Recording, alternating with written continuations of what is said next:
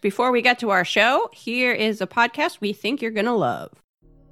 The monster blood changed direction, still bouncing and quivering and leaving white stains on the grass like enormous round footsteps. Joe, stop reading it. This is too scary for me. You're right, it is too scary. If only we could talk about goosebumps in a way that isn't scary. Well, guess what, nerds? There might be a podcast like that called Geesebumps. Geesebumps? Did you mean goosebumps?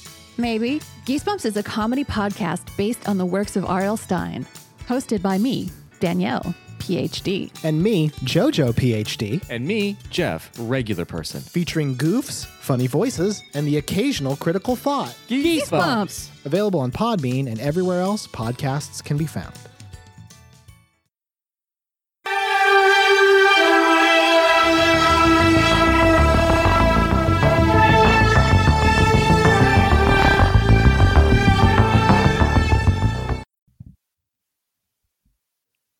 Hello, friends and enemies. It's Perhaps It's You, your favorite unofficial Unsolved Mysteries rewatch podcast. I'm Liz. And I'm Samantha. Okay, we are here for our season five finale already. I know. Al- already. it feels like this has been the longest season we've ever done. I think it has probably been the longest season we've ever done. It. I mean, there was 24 episodes. It's kind of a lot for a TV season. Also, we had some breaks in there because the world is wild. Also, when we started this season, we could like go outside. So that's how long it's been. Uh, And this is a, it, it, that's a bit of a downer because usually for our season finale, obviously Samantha and I would be recording together, but also we would have a friend come and it would be like a more like celebratory thing. Yeah, we'd have Rochelle or Cara polar floats. Yeah, we would like make it a thing. And now it's just like me sitting at my extremely messy dining table by myself. Samantha, you know, off in the distance, That's very sad. talking her over the World Wide Web. It's not really quite the same. Yeah, yeah, it's not. I mean, not. Probably no one cares, but that's what's on my mind. Yeah, hopefully the end of season six will be will find us in a different uh place, a better Who place. knows? Who knows? it's really hard we to were- say. If we were in any other country, maybe, but yeah, probably we're probably gonna come up with some whole new pandemic. you know what I, mean? know. Like I know. it's probably gonna mutate into an actual zombie virus. Like I don't know. I'll try. I'll try it. Sorry. I mean, I have a lot of hope for the future. Really looking forward to it. Can't wait to get into season six when everything will be a lot better. I do have two top of the show announcements All we right. gave away one of our posters from our new Teespring store. So that went out to Nick. That was our Robert Stack poster. But I thought I would give away the other one, mostly because I'm just so generous. But to celebrate to celebrate the end of season five, I thought we could give away the Cackling Has to Stop poster, which is a beautiful illustration of me and Samantha as birds. Cackling. It's lovely. It's, It's, actually really great. That made it sound kind of terrible, but it's actually amazing. Um, so I think the easiest way to do giveaways, honestly, is on Instagram. So if you want a poster, you're just gonna have to follow us there because it's that's how it's worked. The best.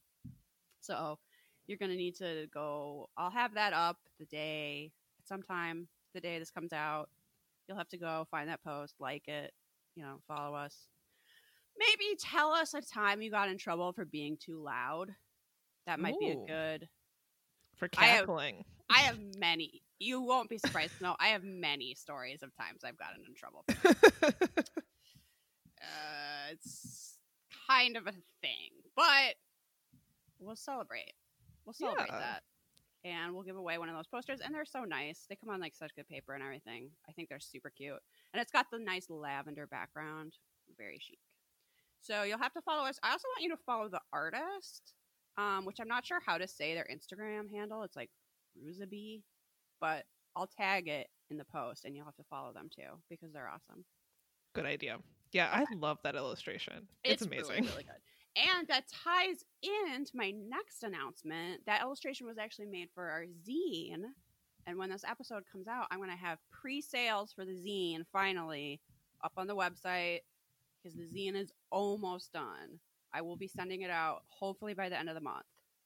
So I will have that up on the eps- website so you can finally get our Solve Some Mysteries bitches. Perhaps it's zine, which has cool fan art. It's got a crossword puzzle. It's got a recipe for mac and cheesies. It's got cocktail recipes. I think I'm going to put in a few scans of my X Files scrapbook. Like, it's lit. It's got everything. You're gonna want it for You're sure. want it. So that's gonna be fifteen dollars with shipping in the U.S. If you live outside of the U.S., you're gonna have to throw in a few dollars more. There'll be details about that on our website, perhaps it's you.com. It'll be under merch. Uh, so check that out. Uh, do keep in mind that if you um, contributed something to the zine, you do get a free copy, and that if you are our highest Patreon tier, you're also going to get a copy. But I, I'm, you're going to want more than one copy. That's just how good it is. So- Yeah, I mean, look, the holidays are right around the corner. Maybe you want to buy some extras for gifts. Zines, the, the the standard winter solstice gift, a nice handmade zine. I mean, I've been doing the layout, and uh, I'll be assembling them myself here. So very handmade, very hands on. It was actually super fun to make something with the listeners, and I hope we get to do something like that again. It's a cool. I can't wait to see the that. finished product. I've seen the pieces coming together, and it's really, really exciting. The there's a color centerfold, and the centerfolds just came, so that's exciting. Those are ready to go. We're so close. I uh, so close. Also, such a just like I'm really looking forward to checking that one off the to do list. oh, finally, I did it. It's finally done. So that was my two announcements. Uh oh oh, we're gonna have snack hour. yes, I have some snacks in front of me. I'm super excited. Oh, which, okay, so Samantha and I both got the October Tokyo Treat box, which is just like a box of Japanese snacks, because we can't do our like cool fall outings that we usually do. Um, and no, they didn't sponsor us in any way. I wish, please, Tokyo That would Treat. be please give us Call a me up. call because I I, had so much fun trying these snacks. Liz actually surprised me with the Tokyo treat box, and I actually screamed. I was sitting at home, of course, in my office, which looks out at our the front of our house, and uh, the UP, UPS came, and I was like, "Well, we didn't order anything. What is this?" Go to my front step, see that box sitting there. Best, honestly, one of the best things that have happened in a, in a long time, and it was so all need a fun pleasant surprise. trying these snacks, but I've saved a few, and I think we even maybe have one that we both got in both of our boxes. Yes, we both have this cocoa. Okay, what is this called? Pokemon Halloween Cocoa Corn. This is the description. It's a Pokemon Halloween party. This spooky collection features Pikachu shaped chocolate corn snacks in cute Halloween packaging. The perfect snack for trick or treating Poke fans. I don't know what Pokemon is on the front of mine. 'cause- Mine is that one that's a fucking chandelier. I'm not kidding. oh, Mine is like that one that is a light. see, I'm looking at the the booklet, and the Pikachu is so cute with the little jack o' lantern, and Pikachu's wearing a little. Uh, that's Yeah, not I- the one I- I got. I got the one that's right next to it, Oh, some brute. which I, is I don't really, I don't ugly. really know my Pokemon. But I'm gonna Um, bust this open. Yeah, I literally have the one that's a chandelier. Clearly, when they like ran out of every animal and type of thing in the world to make, they were like, and now one's a chandelier. I think they also made one that's like a ring of keys. Anyway, so let's try this. I'm I'm curious about a chocolate corn snack. it smells really good. Okay, it really does, and it they do look more like Pikachu's head than I would expect. That's tasty. Okay. In the US, we would definitely claim this was cereal. We would definitely claim children should eat an entire bowl of it and put milk on it. for Um, breakfast. yeah. But it's actually really delicious. It's surprisingly chocolatey. It's really good. I like this one. I did not think I was going to like this one.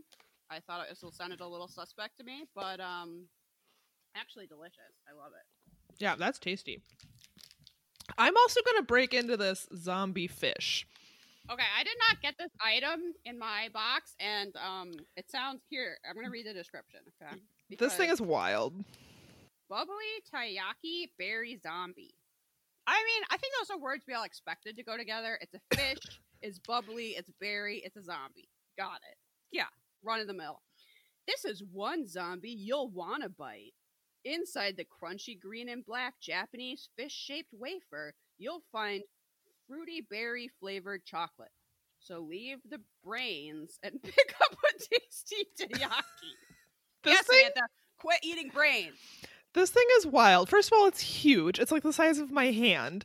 It's like a fish wafer. I just opened it and I can smell the fruit. I think the fruit is grape based on the packaging, oh, except that the grape on the packaging has like a little cluster of grapes, but one of the grapes is an eyeball because you know Halloween. Sure, yeah. And then there's also a little fish that must be a it must be a Halloween costume, but it it just looks hilarious because it's a fish nurse, but it's like a zombie nurse. So it's got like a red eyeball, and then it's holding a Uh-huh. little syringe with blood. Oh yeah, that makes perfect sense. This thing is wild. Okay, I'm gonna take a bite.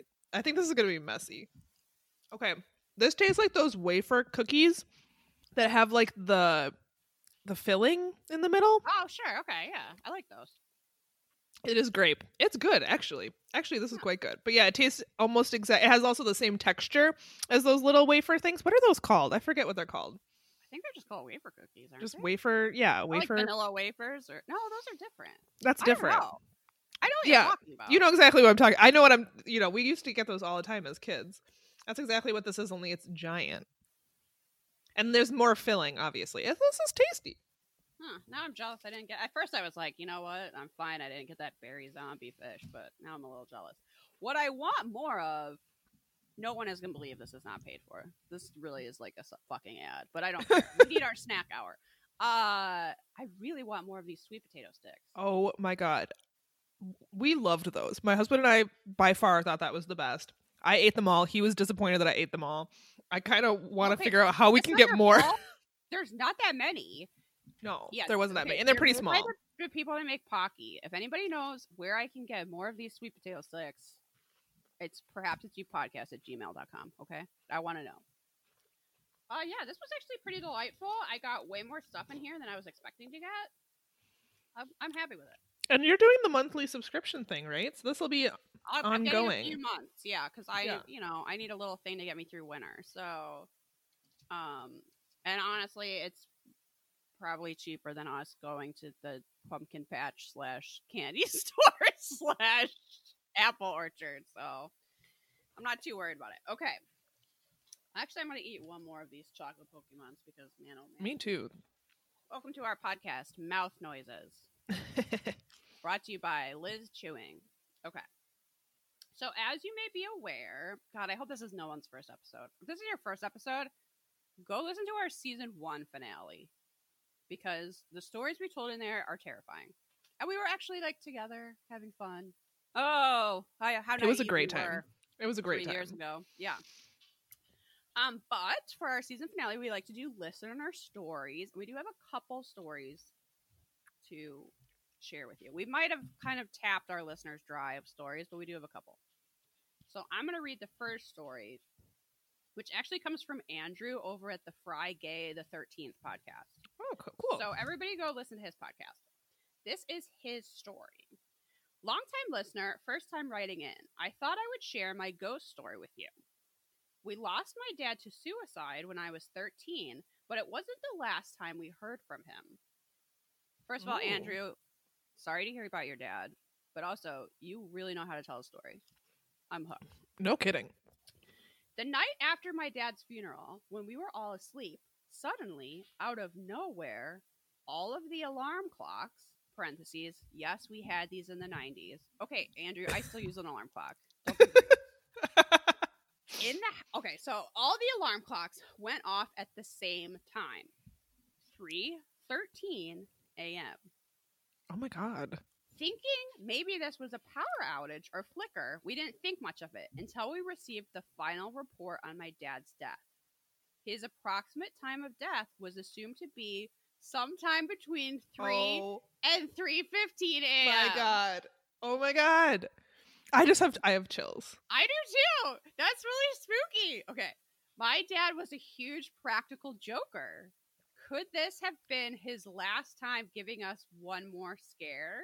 I bet it was. Spookiest thing that ever happened to me. Okay, Andrew, this to me sounds like a fetch, which is when spirits are leaving our realm and they say goodbye. Now, usually that's a vision. Usually, like, I would look out the window and I would see Samantha, and then I would find out she died in a horrible, fiery car wreck. but since your dad wasn't Practical Joker, it makes sense that he would say goodbye this way, right?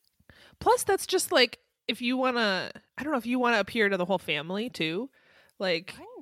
Right. How do That's you a- say goodbye to everybody? that's a good way to do it. Wow, that's so spooky. And also, you would never set your alarm for 3:13 a.m. Like that's No. just never gonna come up.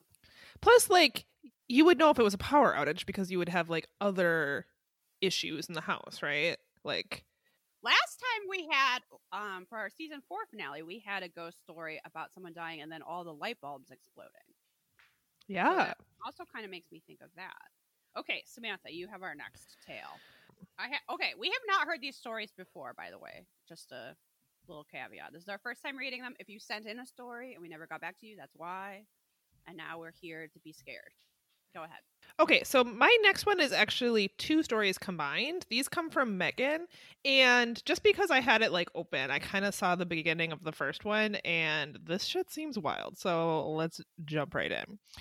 So again, this is from Megan, and Megan writes, "I don't have any supernatural experiences myself, but I figured I'd send you the local legend from where I grew up." Sure, love to hear it. love to hear local urban legends. Um, or if you prefer something that happened to me, there's a jury story at the end. So that's the second don't- story. I, I'm greedy. I want both. Hell yeah. Okay, so Logan, Utah is a small city near the Idaho border. It is in a mountain valley, and one of the ways out is Logan Canyon. There's an old building called St. Anne's Retreat in the canyon that was owned by the Catholic Church for a while. But local legend is that it was used as a nunnery where nuns who were pregnant were sent to bring their babies to term and Oh out God. of the sight of innocent parishioners. Pregnant nuns? Wow, this is quite the local legend already. This is really setting the tale for, for something scary. Don't you think that should be like the beginning of a horror movie? Yes, a, a nunnery in in a, a secluded canyon where nuns Where's American Horror Story Nunnery? I'm waiting. Yeah. this sounds like a really good setup for a horror movie. Okay. So after the babies were born, they were allegedly sent to orphanages and adoption agencies, and I guess then the nuns were allowed to go back home. The ghost story is that one of these nuns decided she didn't want to give up her baby, and so she snuck off in the night with the baby. The mother superior was so mad when they found her gone that she gathered a group to hunt her down with dogs that ended up killing the baby and the nun. Oh my god! Or maybe the baby was killed and then the nun drowned herself in a swimming pool. The story varies. Uh, but now you can supposedly hear a baby crying near the pool or see a nun walking around at night. no. That's No. terrifying. Or the story is that the baby started riding one of the dogs and used the dog to kill the nun. Now, that's That's- just something I heard. I don't know if it's true. I like that story better.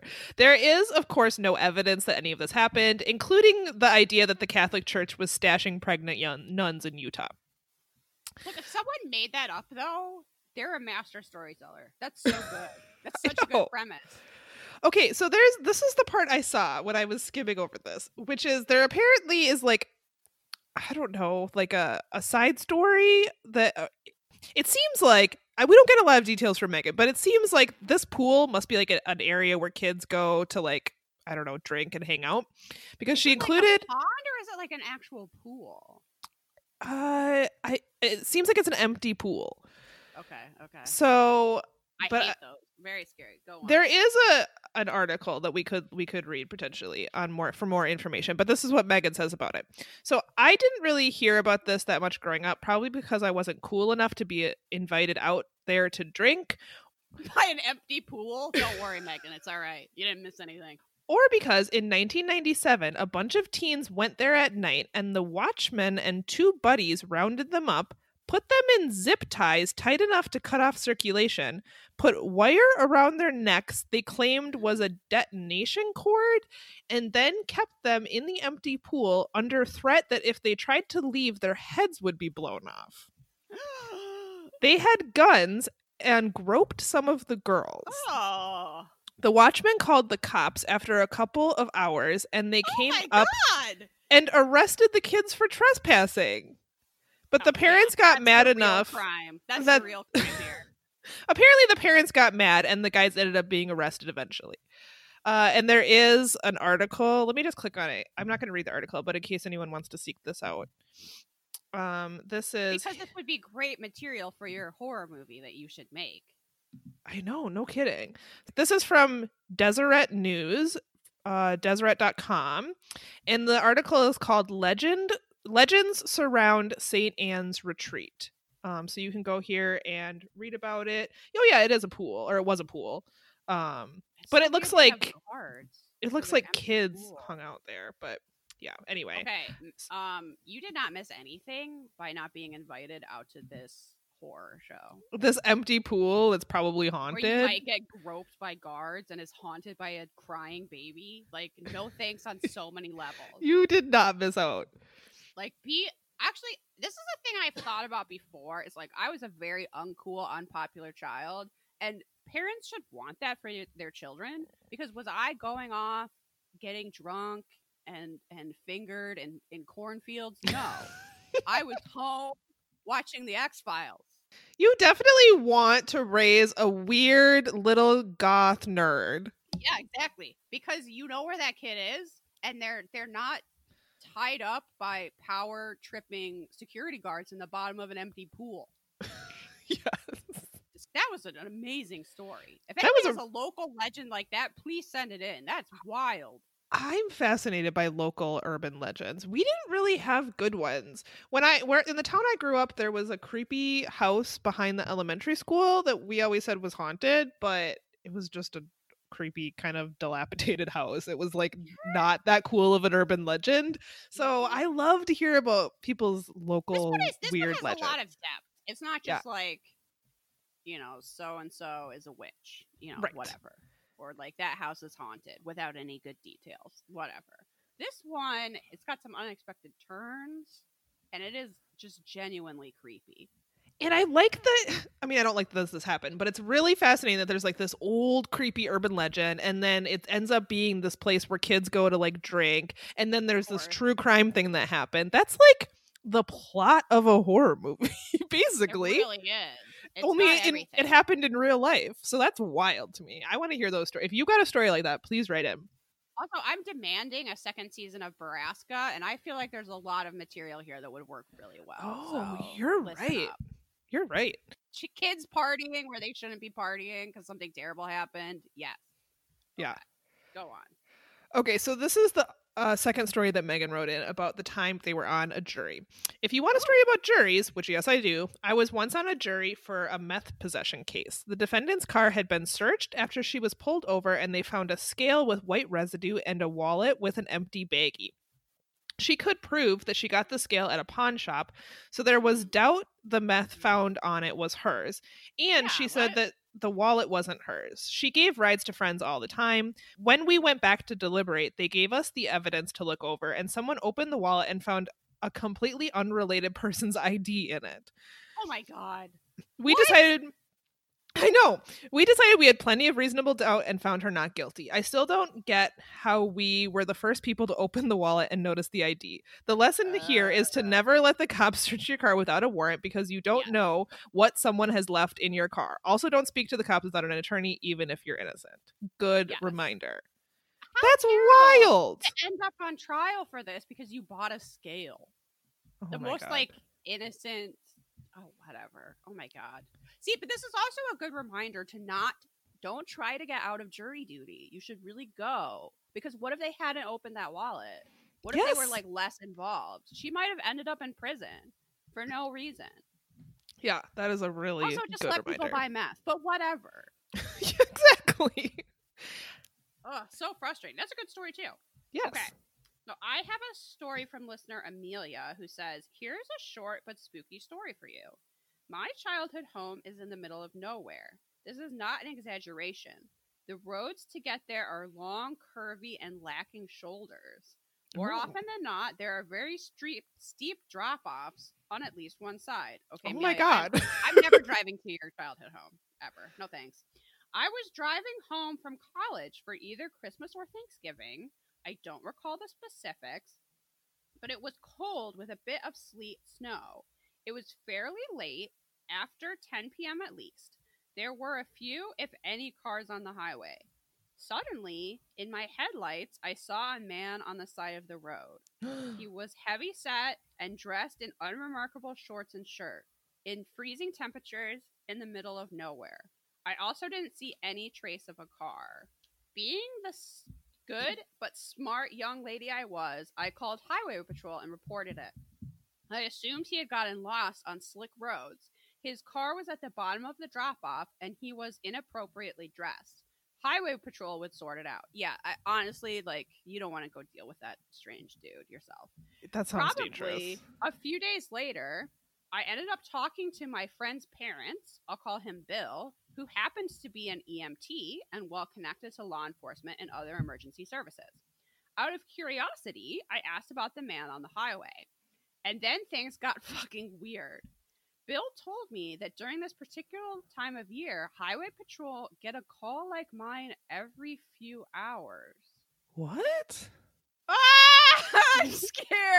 I'm And I scared. scared too. chills. This is terrible. Okay. I Oh my god, I got chills also. That's terrifying. They dutifully checked it out, but there was never a man or a car or any sign of either. This has been going on for years. Bill doesn't know any more details than that, but it was enough to leave me spooked. I'm spooked. I literally have chills right now. That's I hate it. so that's so It scary. is very scary. Every few hours? Yes. And wow. Which just means the person answering that phone is like, oh, another one. You know what I mean? Like they're not even surprised anymore. How oh, did- you saw this you saw this strange man standing out in the cold on the side of a road that doesn't even have a side. You don't know where his car. Oh my Oh god! my god. And also, how do the cops have anything else to do on these nights? Yeah. Well, I mean, fortunately, it's in the middle of nowhere. Hopefully, there's like not a lot of other things going on, but They just keep driving to that spot over and over again. Maybe this time. That spot. Going. Oh, that ghost is gone and going back.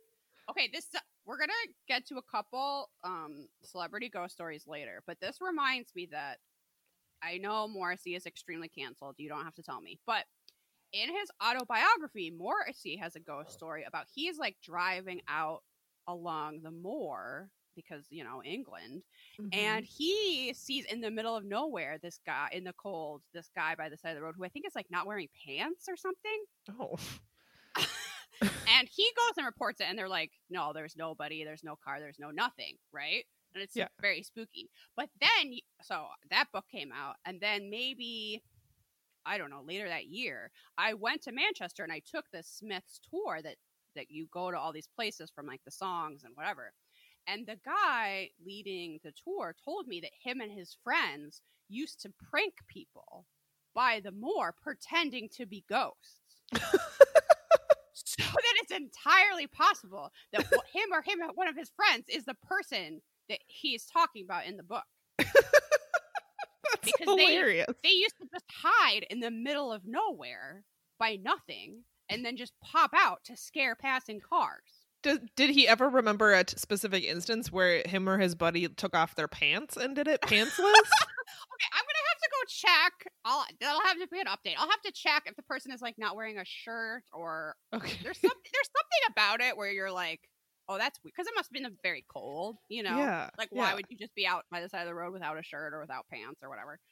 But um, I I I, don't know. I it sounds like they were just kind of like bored, maybe drunk, needed something to do. But that's hilarious. That's really hilarious. And what a way to make your impression in pop music history. okay, all right. You have one more for us, right? Yes, this is from Paris, who says, Hello, ladies. I don't really know if this is the type of story you're looking for, but about two years ago, my friend was dating a guy that she was also living with. I didn't know him very well and didn't know too much about their relationship besides the fact that they would have arguments often about his drinking habits. I had not talked to her in several weeks, maybe even a month. However, before I went to bed one night, I had come across her boyfriend's Instagram while doing my usual bedtime scroll. Mhm, mhm. Uh huh. Uh-huh. I'm very familiar with this phenomenon. Go on. I feel like I've been in a similar situation. That night, I had a dream that they had broken up. The next morning, I wake up thinking, what a random dream that was. I checked my messages on my phone, and my friend had sent me a message saying her and her boyfriend had broken up. I thought it was strange that I had a dream. Given we had not talked in a while. Again, not sure if this counts as a psychic dream, but definitely felt eerie about it. Love the podcast and your commentary. Also, keep up the cackling. Thank you. I Thank you, Paris. It counts as a psychic dream. I think so. And maybe even, I bet, you know what also, Paris, could have happened? You are creeping on his Instagram, thinking about how much of a douche that guy is. Yeah. You put yeah. that energy out there into the universe, and it's very possible that that maybe influenced, you know, whatever like, went on between your friend Yeah. and her her boyfriend, um, that allowed you know that to go on. And I assume she's way better off. Yeah. I mean, how could she not be, really? I, I think it's for the best, and I think it counts as a psychic dream. I Either think so. Because, yeah, maybe you put some energy out there, or you were just like, this is not going to last. And your brain was like, not only is it not going to last, they literally are breaking up right now. They're literally breaking up as you're asleep. Fascinating. Okay, actually, I have a psychic dream one too. oh, I'm so excited! We got the we got psychic dream stories. I know they're so good. Okay, so this is from listener Francesca, um, and she says, "Thanks for making quarantine bearable, coupled with animals hours of Animal Crossing. I mean, you're welcome. Hell Which- yeah. oh, which she plays while listening to the episodes. That. Amazing. that is like the best of both worlds. Okay. You asked for psychic dreams, and while I haven't had any of note, other than some severe deja vu on the regular, my very Italian, very superstitious grandma had a few, which in, one of which involves yours truly. Um, I wish I had a very Italian, very superstitious grandma. That Me too. amazing. too. It was the early 90s, and my family lived in a house across the street from the park in the suburbs of Chicago. Um, that's weird. Were you my neighbor? Okay. Because of its location, we were constantly getting field mice in the. Okay, well, I didn't live across the street from a park, but you know what I mean. Uh, okay, sorry. Because of its location, we were constantly getting field mice in the house. My mom regularly hid mouse poison behind the couch. okay. Ah, very child safe, and other large pieces of furniture. Totally convinced she would put them out of my reach. Surprise! I was a crafty little monster and somehow wiggled no. my pudgy baby arm back behind the couch and got a hold of the poison. Oh God. Mean, the thing is, babies are crafty because they learn stuff so quick. It's like one true. day they can't do something, and then the next day they absolutely can. And one of those things is grab poison. Okay. so before I could eat, smell, or whatever I was going to do with it, though, my mom found me and understandably freaked out. She had no idea if I had ingested any, so she washed my hands and brought me to the emergency room. They made me drink something that made me puke and figured out I hadn't eaten it and was just curious. So they sent I was sent home either that night or the next morning. Meanwhile, across the country, my grandmother had a dream that her doorbell rang, and when she opened it, her dead sister Esther was standing there holding my hand. My grandma, knowing her sister was, you know, dead, yelled, Esther, what are you doing with Francesca? Esther gave my grandma my hand and said, I'm bringing her back to you. Oh my goodness. My grandma wakes up, obviously pretty shaken, calls my mom later that morning to ask how everyone is and specifically if I was okay. My mom, not wanting to worry my grandma, tells her everything's fine. My grandma tries to brush it off, but obviously doesn't forget it. Months later, we were visiting my grandparents, and I'm sitting on my grandma's bed. She asks what my sister and I want to chat about, and I say proudly, Let's talk about the time I ate mouse poison. Obviously, you were a cool child. My grandmother freaks out, rightly so, and when she talks to my mom about it, my mom says, Yeah, remember that morning you called asking how she was? It was the night before. My grandmother has had many dreams similar to this one, but only one that involved me directly. She's a very religious woman, and part of me feels like that's why she has the gift because she's more open to things we can't explain. okay. I like that theory. Uh, and then she goes on to say how amazing we are. Y'all are great. A friend recommended to me right as quarantine started, and I have greatly enjoyed going through the backlog while keeping up with new ones. well, welcome to the five, Francesca. Yeah. I hope you've you joined our do. Animal Crossing Facebook group and oh yeah, very important. hang out with us on our islands. She also says, P.S. I have definitely been talked to at work because someone complained about my loud cackling. So keep that shit up.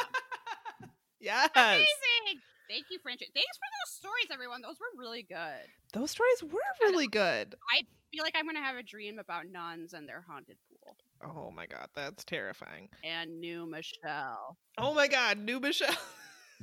yes. Okay. Look, if you are a new listener and you haven't gotten all the way in our back catalog, you really have to listen back to our other season finales because in the first one, we talked about a ghost named New Michelle, and it's terrifying. I guess I don't know if it was really a ghost, but I'm convinced it, it was a ghost. Scares me to this day. I will never get over it. New Michelle haunts my dreams. Um, so you included in our materials for the day some celebrity ghost stories. I recently stumbled upon a couple celebrity ghost stories, and so I wanted to include those. Um, we can claim they're friends of the podcast, even though they're really not. But why don't in our hearts, they are. Yeah. so you exactly. gave me Ewan McGregor's ghost story, uh, which is that Ewan McGregor reveals terrifying story of being quote haunted by a ghost who burned his dressing gown and no thank you. Yes, this is from Metro UK. I actually saw a clip of him talking about this on some talk show, but the material that Samantha's going to be reading from is um, from Metro UK. So, the star recalled staying in a share house while he was at drama school at the age of 19. Home alone with his housemates, had gone out for the Easter holiday, keeping himself company with one of his mates' VCRs and a video of Blue Velvet, the Hollywood's. Great, t- great, great choice. He decided to make himself a bath. That's when things started to go awry. you know, as it often does when you're making a bath. He said, I had an incident when I was at drama school, he told Men's Journal. It was maybe my 19th birthday. I was living in the top room of this house in East London. Everyone had gone home for Easter and I was alone. I'd nicked someone's video player from their room. I was watching Blue Velvet and I was running a bath and standing in my robe. And I had this terrible pain in my back. I ripped off my robe and there was this burn mark. The back of my robe was scorched. I ran around thinking I caught fire or something. After the actor failed to find the source of the burn, he understandably fled to his uncle's house to spend the night. Because his house was evidently haunted, after he built up the courage to return, Ewan said he told his downstairs neighbor what had happened, with his neighbor going pale. Quote, I said, What the fuck? I eventually teased it out of him, he continued. An old reclusive guy had owned the flat before. He never really left the place, and it was full of newspapers. His brother used to come and give him a cooked meal two or three times a week. His brother got ill and hadn't been over for a few days. The guy was in the kitchen putting a pan on, and he fainted because he was so hungry, and the pot boiled over and set fire to the kitchen. The people upstairs smelled the burning and dragged him out of the kitchen, but he died of the burn marks to his back. Every night after that, my door would open, the phone would ring, things would move around. That's scary. That's like a full on haunting. Yes, because you're just random. You don't just get burned by nothing. So, like, that's clearly a ghost. Also, Ewan McGregor, call me up. Let's make a bath and watch Blue Velvet. Please. Liz is available. I'm super. I'm married, but it doesn't matter. I'm super available for those plans only. Caveat. Yeah, uh, that's a full-on haunting. No one should stay in that house. I don't think. It needs Terrifying. to be. I mean, I realize this was a while ago. I wonder what's happened to other people that have lived in that house. Yeah. Ugh. Okay, I got another one. So I found this. I was, you know, trying to find out if we were going to get a Baraska season two. I was looking for some Baraska info, and I stumbled on a ghost story involving the Sprouse brothers. Okay. So nice. this is Cole Sprouse talking with Vice and it's Cole Sprouse predicts the future of society. So this was an article that came out in June of this year. And then this is the part that's the ghost story. They asked him because of Braska if he had had any paranormal ex- experiences, and this was his answer. When I was a child, I lived in a really old part of California, and this area in my neighborhood had some of the oldest streets. There were no streetlights. I must have been about seven or eight, and we had a friend that lived at the other end of this dark, dark street. My brother, our friend Sean, and myself left our house at sundown because we were going to go sleep over at his. And by the time we got out, it was pitch black.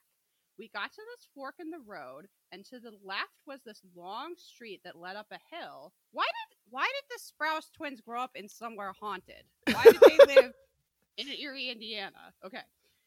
And to the right was Sean's house. As we approached the fork, I stopped and saw this figure. I don't really know how to explain it. It was just this humanoid shape, but it was amorphous. And the way it was Oh. moving was almost fluid. Okay. It looked human, but it was so dark, and the shape was darker than the surrounding darkness. We've had stories of that before. Yes! Yes! so darker scary to me. the darkness. I Okay. hate it. And it was moving. T- Imagine you're seven or eight, and this you see this Ugh. outside in the dark. Okay. And it was moving towards us. I was petrified. I couldn't move, probably wasn't even breathing. I was just watching it approach me in this fluid motion, this sort of writhing. And it still gives me chills, actually, just thinking about it.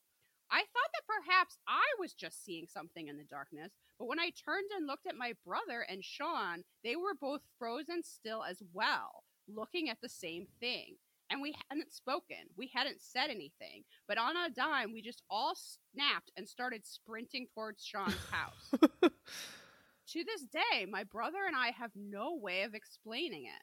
It was one of those cosmic horrors you hear about in a Lovecraft novel. Really, really frightening stuff. oh my god. It's the darker than the darkness line that really got me. Because That's yes, we've gotten stories that have that description before as well. And maybe if we knew more about paranormal stuff, we would find out that that happens all the time. That's terrifying. Yeah. That's I'm so scary. I'm assuming they're all scarred for life. Okay. So we did ask if the listeners in our Facebook group had any questions for us, and we did get a, some questions. So let's answer those. So our first question is from Nora. Nora asks if you could have dinner with a celeb, and then she says, other than BD Wong, who and why? First of all, I wasn't aware there were celebs other than BD Wong. Nora knows what we were going to answer, which is just Yeah. BD Wong. She's So like, she wants. "Ah!" Uh, I don't want to hear about BD Wong. Fine, Nora. No, you have to admit that would be a great dinner. uh, yeah, it absolutely would. I have to say, Samantha, before you answer, I feel like dinner with Gordon Ramsay might actually be. What? I love that you knew I was going to say Gordon Ramsay. See, because I was. but I feel like you would be very nervous if the food wasn't made well enough. Okay, but uh, see, I was operating under the assumption that Gordon Ramsay, we're either eating in his restaurant or he's Oh, cooking. Okay. Okay, you're right. Okay. We're not going to TGI Fridays.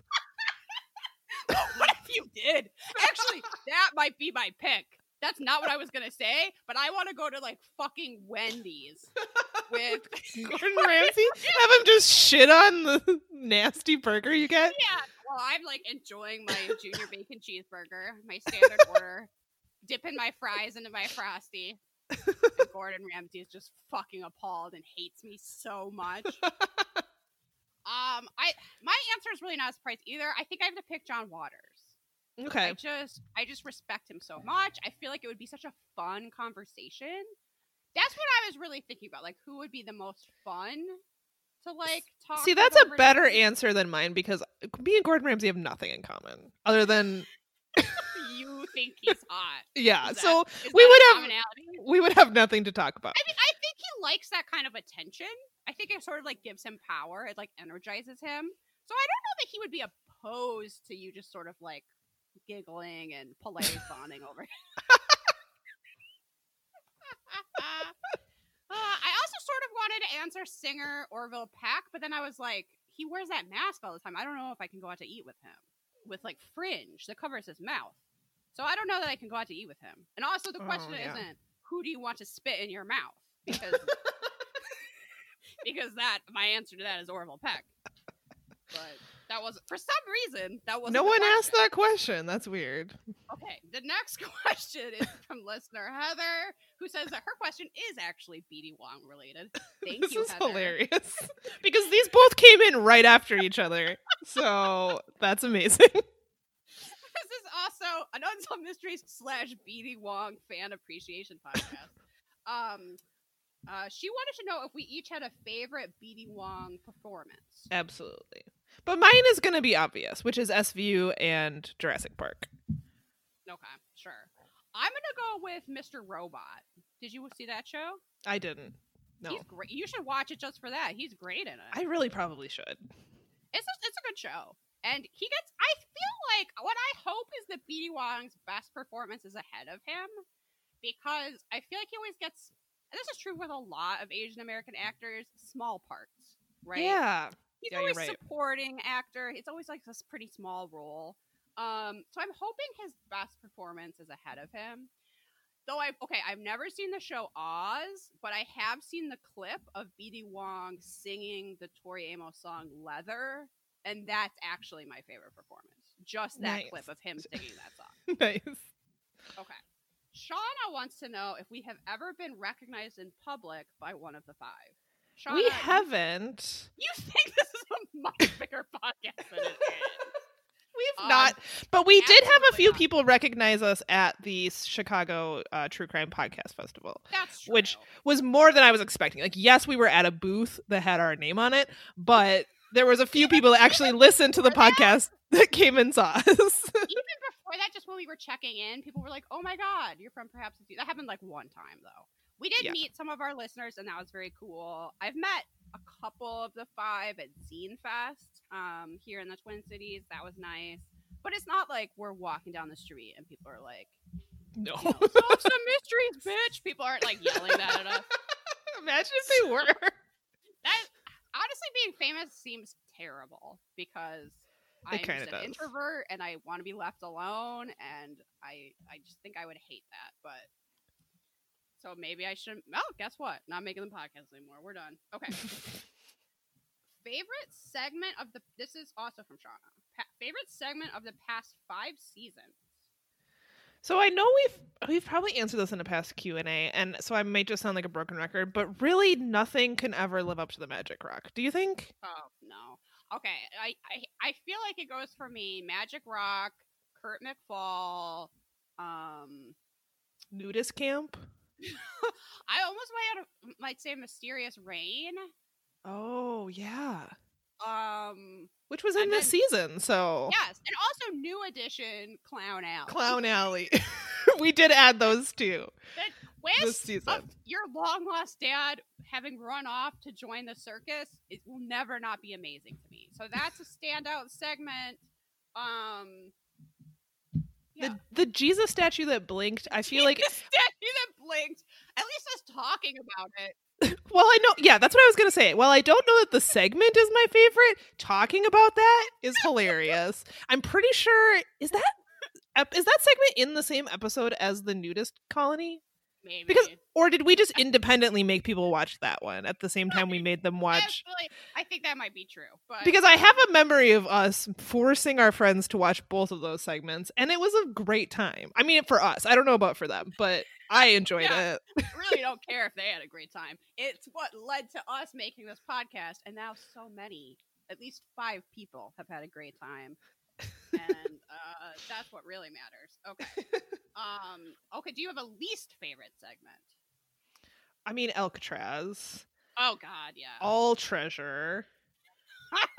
uh, anything with like a kid dying, honestly. That's just too sad. Any anything with the Wild Wild West, I'm not a big Oh, fan of those. yeah, those are just dude segments. I can't handle it. Yeah, stuff about the war, obviously, and by the war, I mean like any war. yes, Um, basically. Yeah, it does. I mean, that's pretty general, but um, and some of them are just really sad. But wrongful convictions, Robert Stack touching those fucking glasses. Uh, those are some of the things that that stand out. I feel like I kind of try to repress the least favorite ones. I do too. I mean, I can tell you just in general the the genre of segment I don't particularly care for, but I mean, it, it really is Alcatraz. Also, not a fan of um. Yeah, God, so many of the treasures. Ugh, ugh. Okay, is there one that has stuck with you the most that you think about a lot? Uh, Matthew Chase. yeah, I feel like stucks with me. The orange Um, sock one Ugh, yeah. that one sticks with me, and the the one with the woman in the swamp. What was? The Audrey Hote. Yes, that one sticks with me too. I just think- because they're so so chilling and so depressing. Yeah, yeah. Those ones are grim. Um, but also, you know, they're a good mystery in that sort of, you know, way. If it was fiction, like you would be like very engaged in that story, but unfortunately it's real, so it's just sad and depressing. Okay. Yep. Listener Sarah, I'm not sure I have an answer to this. Listener Sarah wants to know our top five unsolved mysteries creeps that we hope fall in a well, which is a great question. This is a great, Great question. question. I want to say not like sure I have an answer to that. okay, I want to say well, there's probably too many to count, right? There's so many. Basically, any rapist fall in a well. I never Yeah. want to see you again. Anyone that's like a domestic, spousal, romantic partner, abuser, fall in a well. Um, yeah, anybody that hurts kids, obviously animals, right? Fall in a well. Rusty. Uh, anybody named Rusty fall in a well. um, I don't know if there's like any sweetheart swindler that like is conning old yeah. ladies, they can fall in a well. fall in a Con well. Juan, yes, Con Juan can fall in a well. all con wands can fall in a well. Um, I don't know, crooked cops or really just cops, they can fall in a well. Um, I don't know. That guy from the oh oh the guy from the new the Unsolved Mysteries reboot, Rob, who Oh. has his wife's ashes, he can fall in like two wells and die. God damn, I hate that man. That's probably my top creep at the moment. yeah, I completely agree. Um, well, just get to I hate him. We all hate him. That's that's the, at least that good came out of the Unsolved Mysteries reboot. Now we we are as a nation we are all bound together to hate that man. also, that French guy that murdered his family. I hope he fell in a well, and that's why Yeah, no I one hope, can find I, him. I hope so. I hope that's where he is right now, in a well that's also been filled in. um, I almost want to put Dennis Farina on this list, but that's just mean. That's not fair. You're right. You're the right. man needed a job. Give him a break. I think he did used to be a cop, though. In my defense. Oh. All right. Well, I reconsider. okay. Um, do you have any uh, favorite unsolved true crime stories that are not featured on Unsolved Mysteries? I'm trying to think of like a specific one, and I'm not sure because I'm not really, despite having an unsolved mysteries podcast, like a connoisseur of unsolved mysteries that I could like pull from my like card catalog in Yeah. my I mind. have to say, most of my true crime knowledge comes very specifically from forensic files, and those are actually solved mysteries. right and that's part of the problem is i don't actually it, really enjoy unsolved mysteries that much because they're unsolved which is frustrating in the end I mean, I guess mis- mysterious mysteries. Um, I, I almost want to say JonBenét, but you know what? That's fucking solved too, and we all know it. we kind of do um i think i said this the last time this question was asked on a q&a and that is i'm really fascinated by ocean mysteries particularly weird sounds from the ocean which i Oh. realize are just like underwater earthquakes or like ice moving or something but like the but it's something blue we don't really know. yeah, it's just so mysterious, like what's down there because we haven't explored hardly any of the ocean. So it's it's one of those things like I don't really believe in Bigfoot because I have a hard time believing that there could be a giant ape walking around Oh, on land. the ocean we don't know. But there could be some stuff down there that we, you know, we continue to keep finding things and big things in the ocean that we never knew existed before. So the idea of like what's down there is fascinating to me. Um, Yeah. But I don't know that like a specific like true crime mystery. Nothing really comes to mind. I feel like a lot of things people point to from like ancient aliens and stuff like that stuff is actually not mysterious. no, So like the pyramids or what like that's not mysterious. Um but I think your ocean thing is that's actually a really good answer because there's so much we don't know. I know. And maybe like after death stuff. Just de- Yeah. is that, that is that a mystery? Just death. I'll You're getting that. really philosophical I'll on pick us. that as mine. Yeah. Okay. So Elise also wanted to know if you could pick any unsolved mystery to solve, which would it be? This is gonna be yeah, I don't know, a cop out because I feel like at this point where I am in my unsolved mysteries journey, it's just all of the new reboot mysteries. Yeah, yeah. Well, those people are families that like maybe more immediately need need justice, or Yeah. like at least more immediately on our mind. Um, so what is that Albert Brooks case? It would be great if they could solve that. the That Alonzo Brooks. case? Yeah. Yes, I would- I'm sorry. I would love to solve that one. I feel like you know when it comes to the question of the mysteries you think about, it's it's those ones. like those are the ones, and I think it's just because like the storytelling is better. They're longer. We got more detail. yeah. You saw more from the family, and you feel bad for them, and you want them to have some answers. We also- Yeah. we already brought up the Audrey. I forget if it's Hote or Moat case, but that's the one that's in Louisiana by the swamp. She was having an affair. Um, that case is very mysterious, and I would like to see some answers to that. Seems unlikely since it's been a long time. I Mhm. think I previously have answered this question, Matthew Chase, and it seems like that mystery has actually been solved. But um, Yeah. but that's just it's just sad. Okay, question from Patrick. Rather be abducted by aliens or locked in a definitely haunted house for a night? Oh my Samantha, goodness. go. I'm gonna say abducted by aliens, just because I feel like Oh. you're not gonna remember most of it versus an entire night in a haunted house sounds I like, like that yours is more about time efficiency. You're like, okay, we're talking about being abducted by aliens. What? That could be five minutes versus a whole a whole night in a house. I don't have time for that. yeah, five minutes of terror versus like I don't know what at least ten out eight eight to ten hours of terror. No thanks. I'm definitely picking haunted house for the Ooh. ambiance. okay, okay.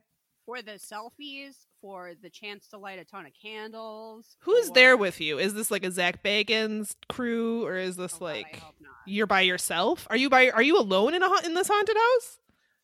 It's it's not clear. Maybe you're there with me. Maybe I drag you Okay.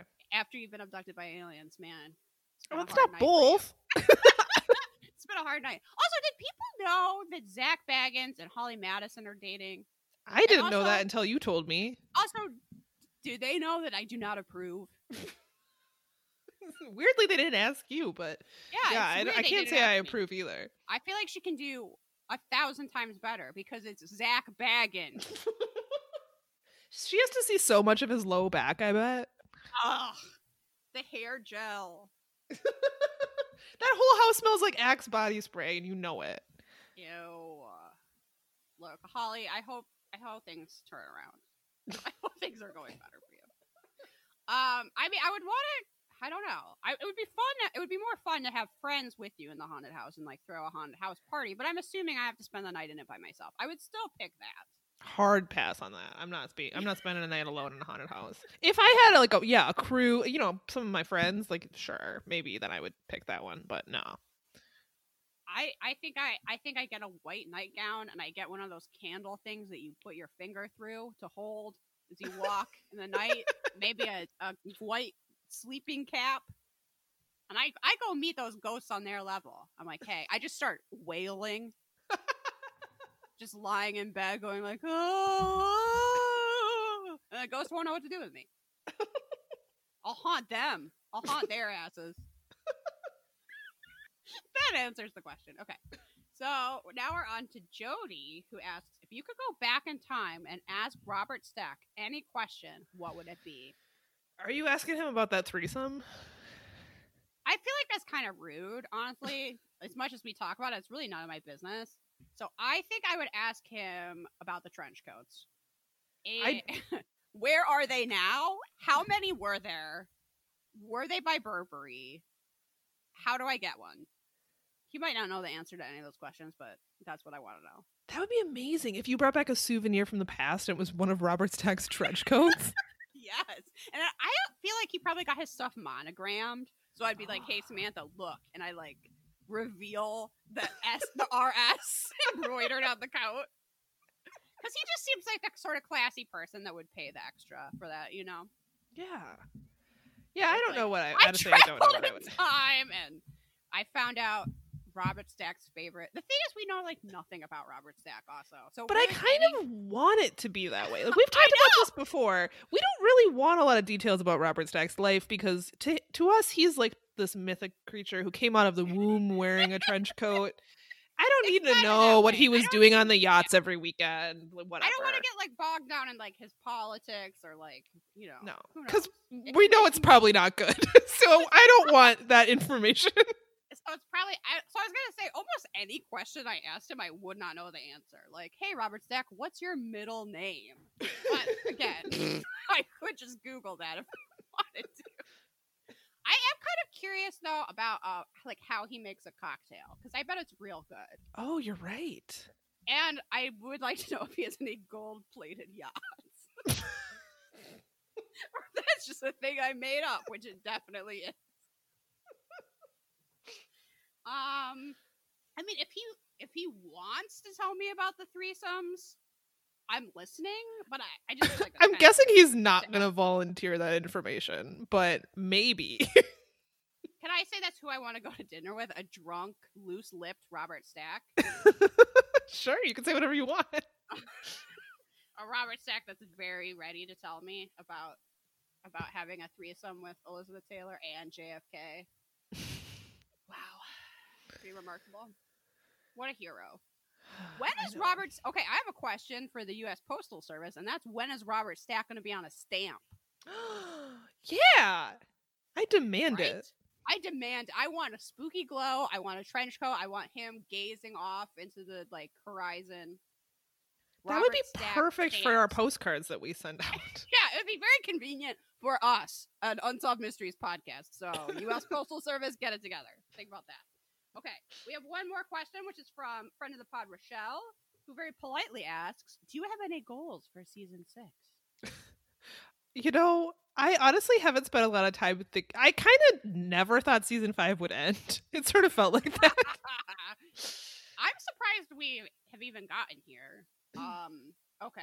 I Do we know it- about any any mysteries coming No. up? Like this season, we had the Matthew McConaughey one. Like, is there anything good that we know that's coming up? No idea. I we get to Mothman eventually. I don't think that's season six. I'm really. I think that's a ways to, down the road. Uh the Resurrection Mary ghost story Sure. that takes place in Chicago, but I don't know what season that's in. Um I would love it if we could record in person again. I don't know if that counts as a goal. That's my dream for season six. Yeah, that would be super nice. Um my new computer will be here by the time we ta- start season 6, so maybe recording will be a little smoother. That would be nice. Uh, that's really that's all I got, Rochelle. I don't know. I mean, I hope we solve a mystery. No, I don't even. That's not even really a goal. So we will be taking some time off. We're not exactly sure how much. We're gonna kind of play it by ear. But I'm thinking, you know, I guess I'm my hope for season six is that the world is in a better place and we start feeling you know i feel like some of what happened this season is there were just weeks where we were like exhausted with life and we were like we cannot record the podcast so if we're able to start like more consistently recording i think that's going to mean that we are all as a society in a better place so that's my hope Yeah, yeah, sure. It'll. It's really true. It's very uncertain right now um, with our very poor response to the pandemic. So um, we're just kind of hanging in there. We're hoping all of our five listeners are hanging in there. My goal for the like podcast as a whole is that one day BD Wong hears about it, but that doesn't have to be season six. But that would really make me happy. That just one day, like that would be amazing his assistant's assistant or something is like, Did you know there's this podcast that like dedicates every episode to you and it actually has nothing to do with you? You're just that hot. He's like, Really? that is just a goal for like that would be amazing. the universe. That somehow we can get word to him that we're sending out all this love. You know. Yes. Yes. Um.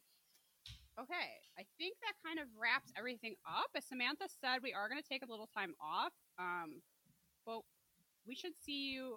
You should hear from us again before the end of the year when we start up season six. Uh, I hope that everybody is really excited about the zine. I'm really excited about the zine. Be sure to enter our giveaway for the poster as well. And we'll all be adding merch to our Teespring store.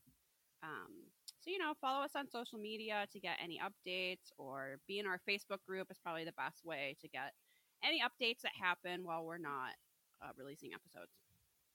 And also, we will be still be doing our bonus Patreon episodes. So this month we're doing the pilot of Riverdale, which I'm super excited about to geek out about that. And then we'll be doing after their release uh, later this month. We'll be doing the rest of the Unsolved Mysteries reboot episode, two episodes at a time, probably will be for our Patreon. So sign up for that. You, you can get that for as little as a dollar. Um, go to our website, perhaps it's perhapsitsyou.com, for all of our contact info and stuff. And you're also, because you listen to this episode, you're actually legally required to leave us a five star review. That's just how it works. So go leave us a review on Apple Podcasts or Podcast Addict or however you're able to leave reviews, but it just has to be five stars. Uh, it doesn't really matter what you say after that. And um, thank you to everyone who has left reviews. That's always a nice, nice boost of encouragement. We appreciate it. Well, thanks so much, everyone. Thanks for a great season five.